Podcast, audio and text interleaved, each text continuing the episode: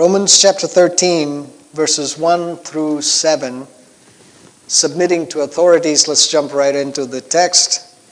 Let everyone be subject to the governing authorities. For there is no authority except that which God has established. The authorities that exist have been established by God.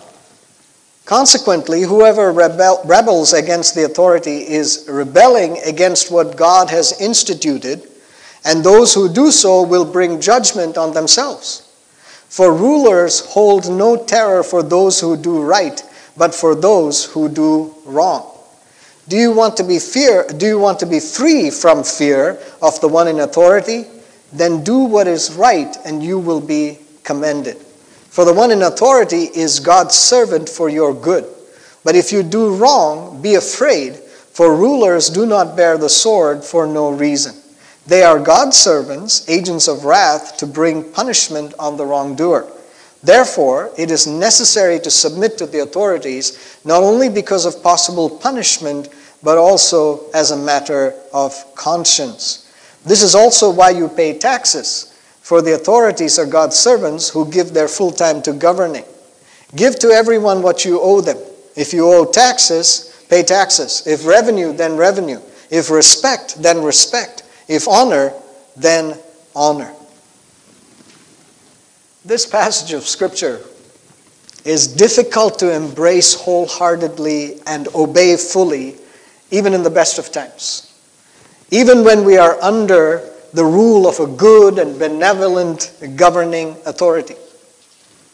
The passage becomes even more difficult to see as an expression of love that's the topic that we were looking at, that, that topic that Paul is emphasizing in Romans 12, even and all before. It becomes even more difficult to see this passage as an expression of love or of right Christian behavior when all these governments, when so many, several governing authorities around the world are acting in entirely ungodly and destructive ways. So, how do we make sense of this passage? It's important to note that when Paul wrote to the believers in Rome, there were two main groups of governing authorities that his readers would have been familiar with the Romans and the Jewish leaders. There were no Christian authorities. There was nobody who was a born again Christian that was in a position of authority or influence that could have done anything for them. So he's writing this passage in the context of two groups of people, both Roman and Jewish leaders, who were hostile to Christians and to the church. But if Christians were to disobey these authorities or take up arms against them, as the Zealots were starting to do against the Romans, it would have led to anarchy, violence, and bloodshed. So, the first point that I want to make to you is this, or the context that I want to set is this. Paul is writing specifically for the believers to avoid extreme situations or extreme positions. He's saying to them, don't disobey the authorities entirely, or, and, don't try to destroy the authorities entirely. Don't try to disobey them entirely, and don't try to destroy them entirely. But He's not saying that no matter what, every believer must obey every governing authority without question in every matter. He's not saying that. And here's why that's the case. Governing authorities may not act according to the will of God. It seems like a no brainer to say that, but it has to be stated so that we get it clear in the context of what Paul is saying. He is not saying that every governing authority is acting according to the will of God. Right? Although God is sovereign over all, including the appointment of those in authority, it does not mean that every authority or that everyone in authority is always acting according to the will of God. It is God that entrusts them with a measure of authority. He gives these human leaders a measure of authority. But those appointed by God, those sovereignly known by God, may never obey or even acknowledge God. And in the book of Daniel, We have an account of King Nebuchadnezzar of Babylon. He's a pagan king who is not a worshiper of Yahweh.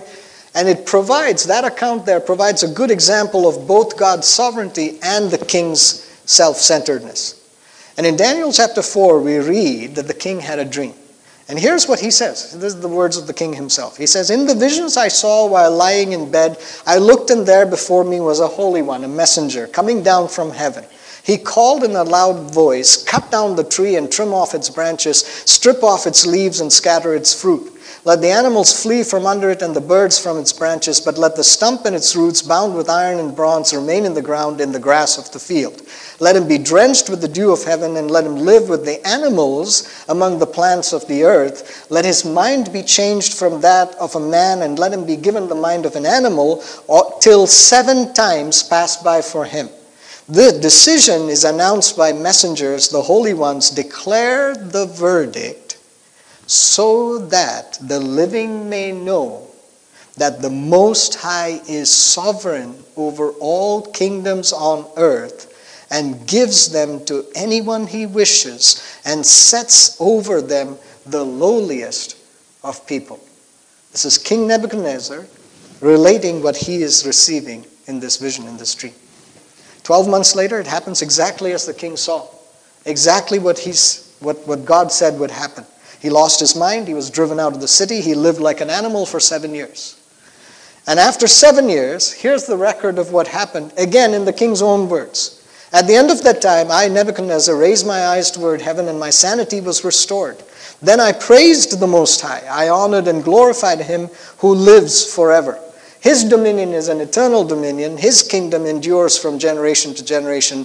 All the peoples of the earth are regarded as nothing. He does as he pleases with the powers of heaven and the peoples of the earth. No one can hold back his hand or say to him, What have you done? At the same time that my sanity was restored, my honor and splendor were returned to me for the glory of my kingdom. My advisers and nobles sought me out, and I was restored to my throne and became even greater than before. Now I, Nebuchadnezzar, praise and exalt and glorify the King of heaven because everything he does is right and all his ways are just. And those who walk in pride, he is able to humble. King Nebuchadnezzar came to an understanding of God and his sovereign rule. But he came to that understanding only after some very painful lessons. In fact, in Daniel chapter 3, before he had this dream, before he was humbled and then restored by God, we read how this king raised a golden idol for self glorification. He did not act according to the will of God or glorify God until there was a radical intervention in his life. When King Nebuchadnezzar made the golden idol and commanded all the people to worship it or be thrown into a blazing furnace, Daniel's friends, Shadrach, Meshach, and Abednego said to him, King Nebuchadnezzar, we do not need to defend ourselves before you in this matter. If we are thrown into the blazing furnace, the God we serve is able to deliver us from it, and he will deliver us from your majesty's hand.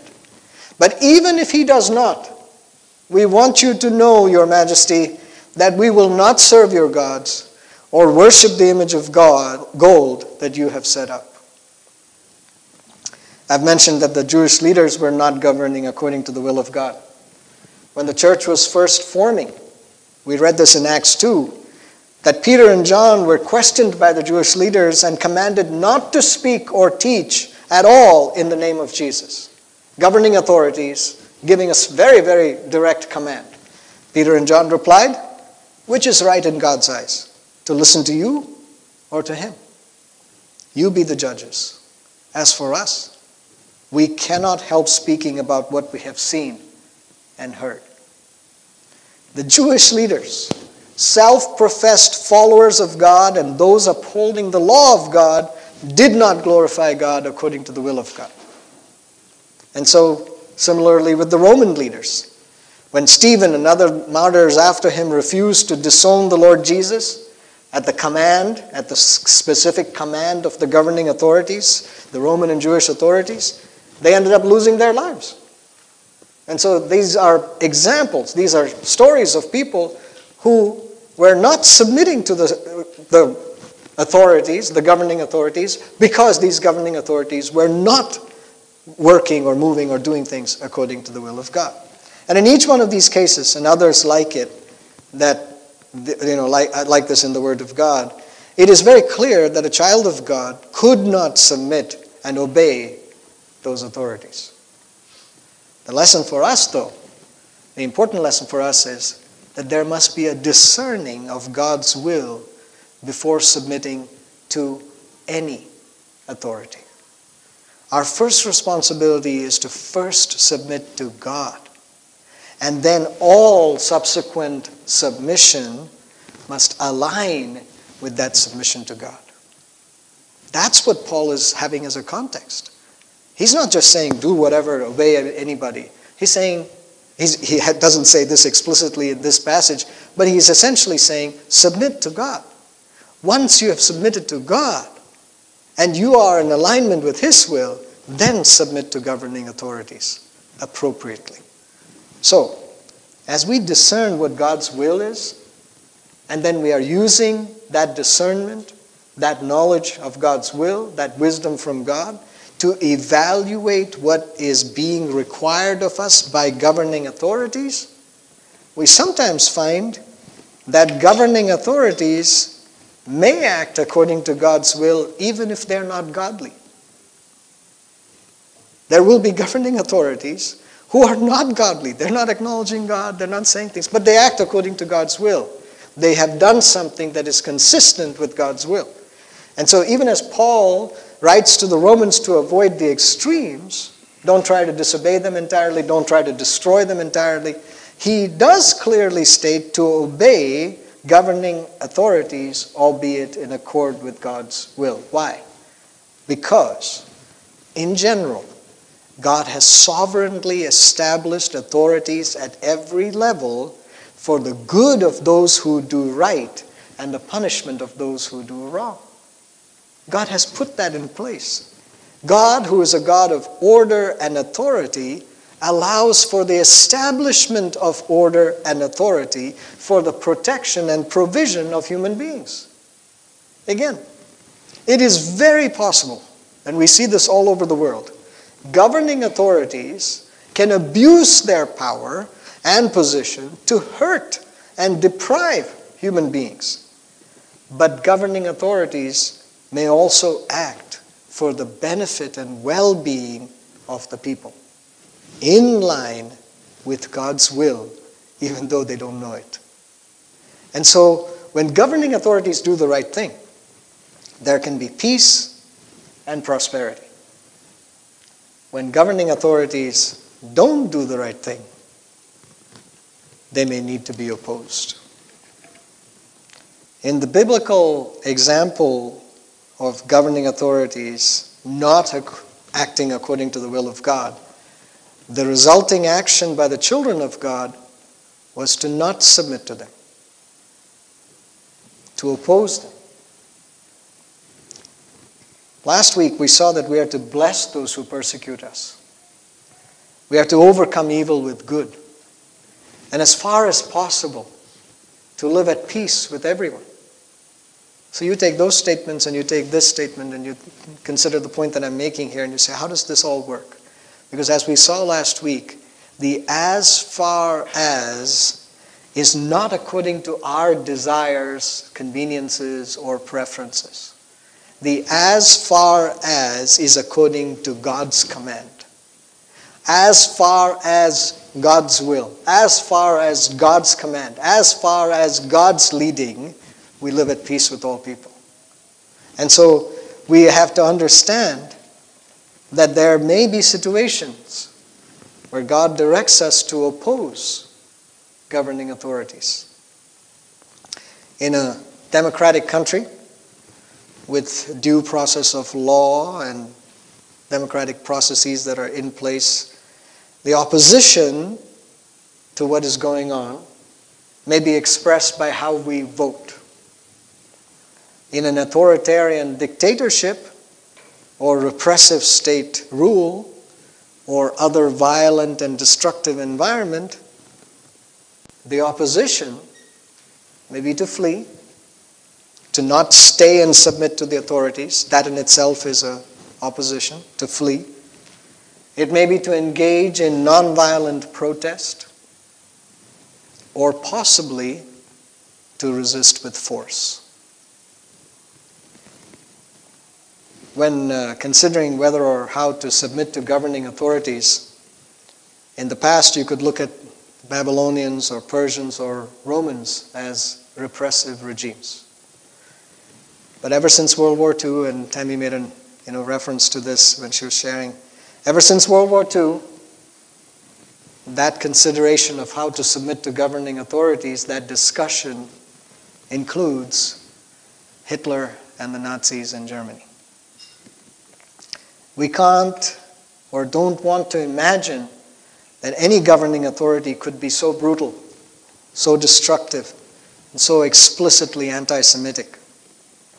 And as the Nazis inflicted their murderous rule across Europe and other parts of the world, there were many who opposed them politically, many who fled, many like Corrie ten Boom who hid Jewish people from the Nazis, and many who took up arms against them.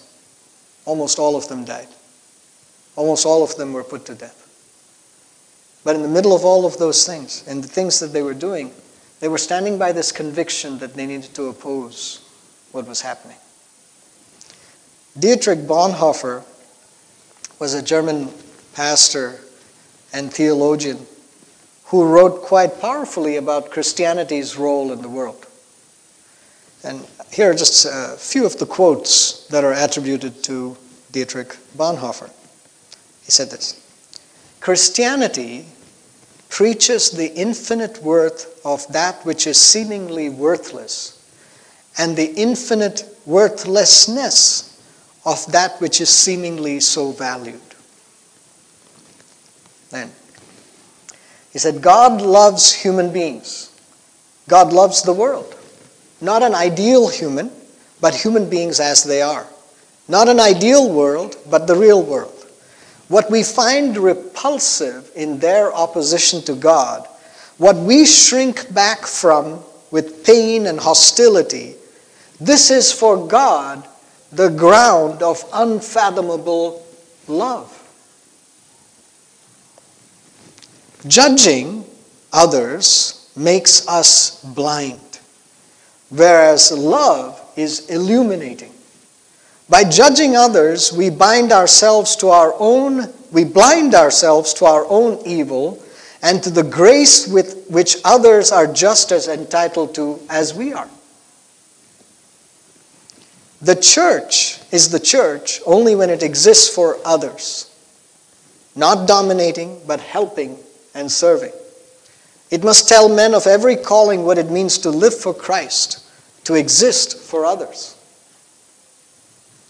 The community of the saints, the church, is not an ideal community consisting of perfect and sinless men and women, where there is no need for further repentance.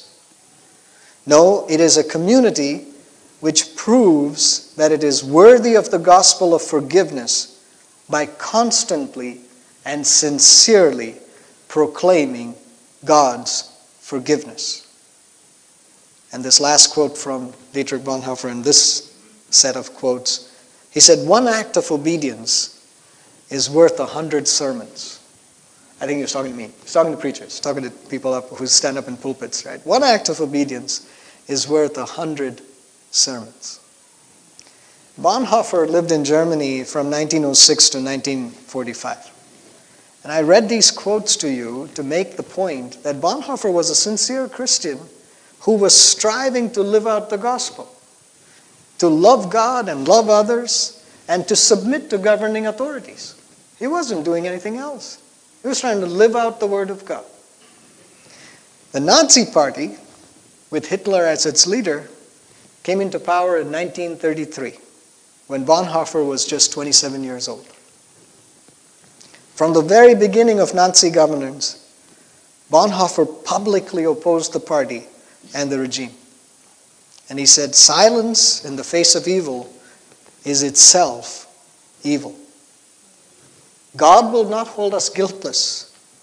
Not to speak is to speak. Not to act is to act. And he didn't just oppose it verbally, he didn't just oppose it from the pulpit, he didn't just write articles and so on. He didn't just stop there. Bonhoeffer, pastor, theologian, a fervent Christian, praying, seeking the Lord, he joined a group that attempted to assassinate Hitler. Their plot failed. He was arrested, put on trial, imprisoned, and finally put to death at age 39 at the very end of World War II.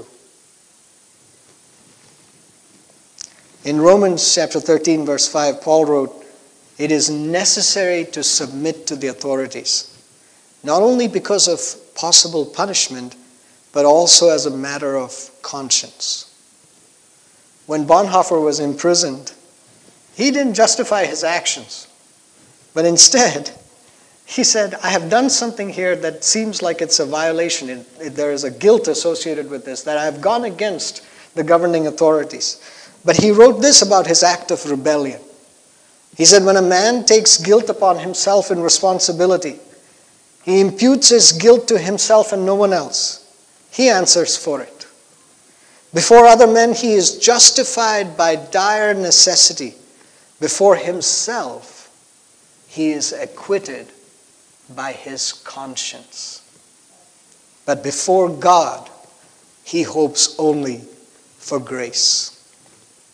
Both Paul and Bonhoeffer appealed to having a clear conscience, even though they were describing completely different actions.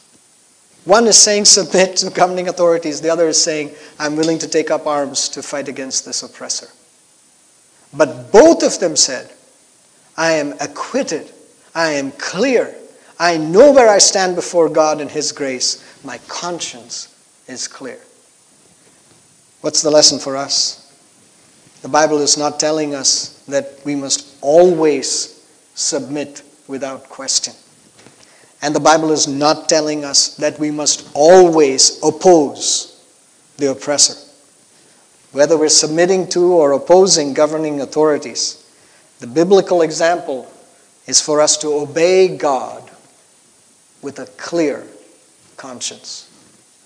Your responsibility is to stand before God and to say, I know that what I have done is according to what the Lord wanted me to do. And it'll vary for each person. One person may go do something that is quite sacrificial.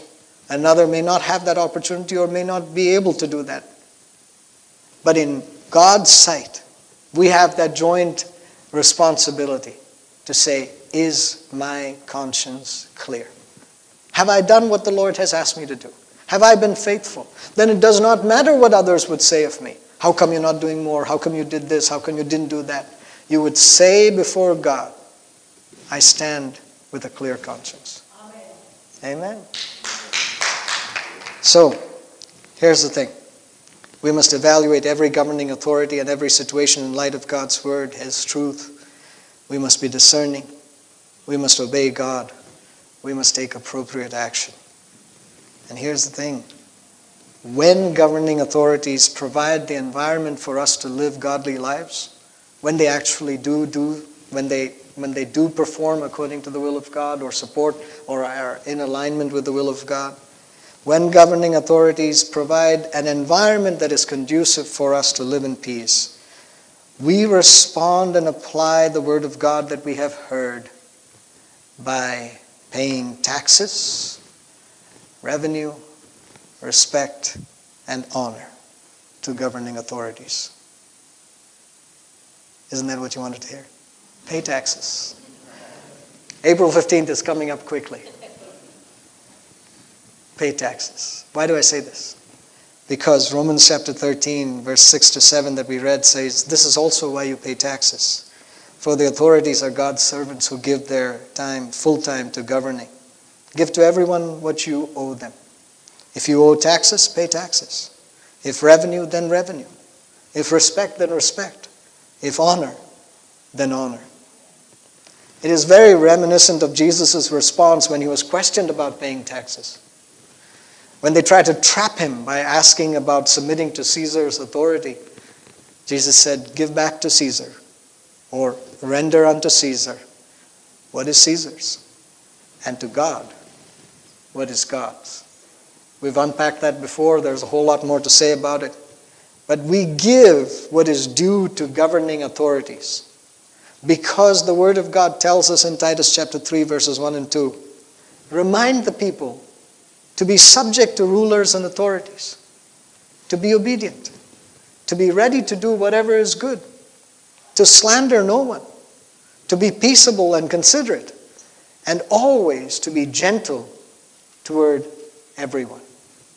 And in 1 Timothy chapter 2 verses 1 through 4 it says I urge then first of all that petitions, prayers, intercession and thanksgiving be made for all people, for kings and all those in authority, that we may live peaceful and quiet lives in all godliness and holiness.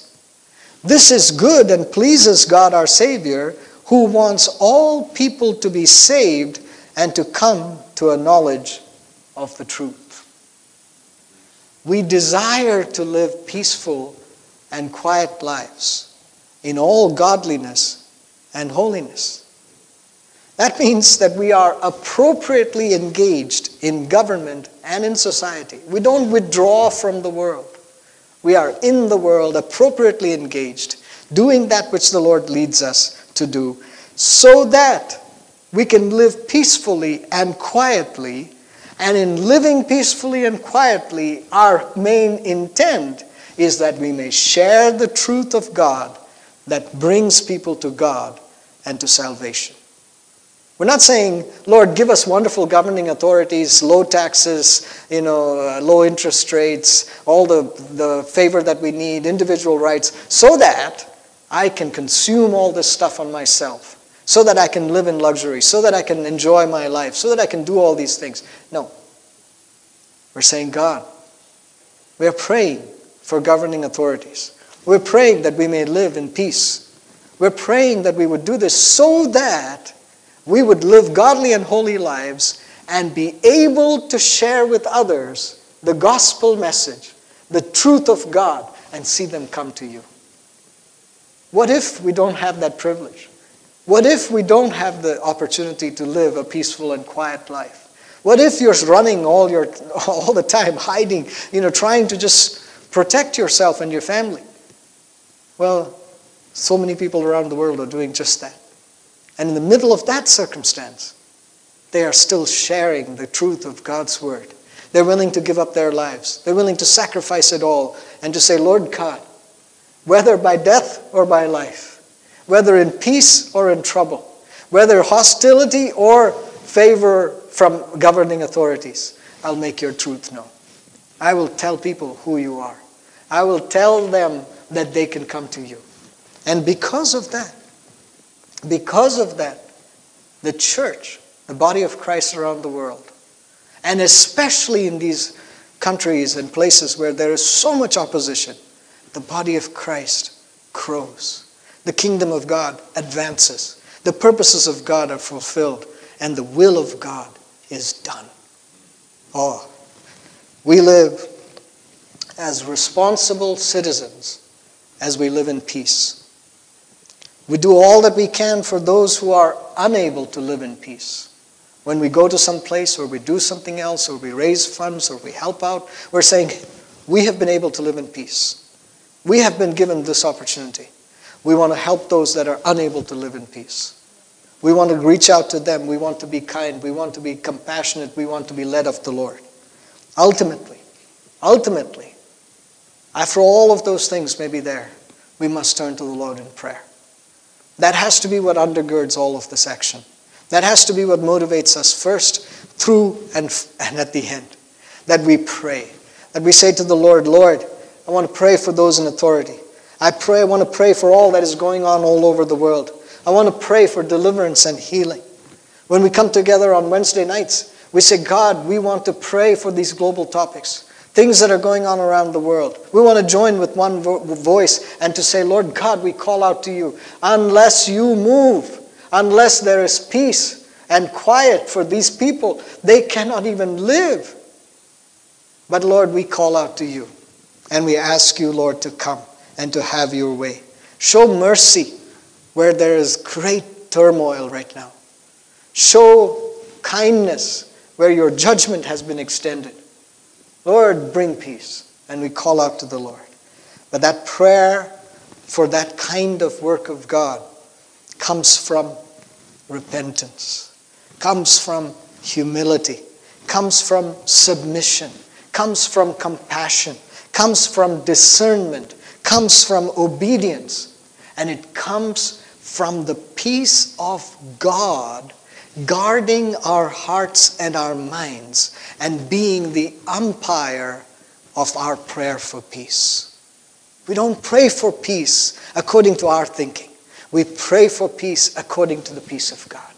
We pray for peace according to the Prince of Peace. We pray for peace because of our relationship with Jesus. And then we say, Lord God, because of who you are, because of what you have done, because you came running after us and you gave your life, even for these folks that are the worst oppressors, Lord God, let that peace of God, let that truth of God so guard my heart and mind that I would pray, that I would act according to your will.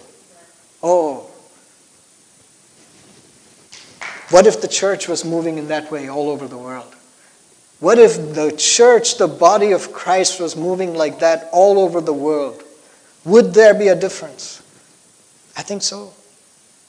Isn't that the church that the Lord is preparing and awaiting and making ready so that when He returns, He will draw to Himself a bride without spot or blemish? A bride that will stand before Him and say, I have a clear conscience. Let's pray. Oh, Lord God, we thank you. Oh, Lord God, when we see all these things around us, Lord, it is difficult. And we read these passages and we say, Oh, Lord God, how is this even possible? How can we do this? It is difficult. But I thank you, Lord, that your call to us is not to do something that is easy or convenient, it is to do the hard things. It is to depend on you. It is to rely on the power of the Holy Spirit. It is to welcome you and to say, Lord, you come. You come and you do this work in us first and all over this world that the body of Christ may be built up in strength. That the body of Christ, members of one body who show the love of God, would, because of that love, because of that sacrifice, because of that prayer, would draw others to you. Jesus, we need that. Jesus, we need that. We need it desperately. We need you to, Lord, come and change us, to set us afresh, to set us anew in your path. Lord, to pay attention to what you are doing, to call out with care, with compassion, with love, and to say, Lord God, Help us to submit in every area. Help us, Lord, to submit. Lord, help us to understand what that means. Help us to pay attention. Help us to pray for that. Help us to do what you alone can lead and guide and direct us to do so that, Lord, your will is done. We ask this in Jesus' name. Amen.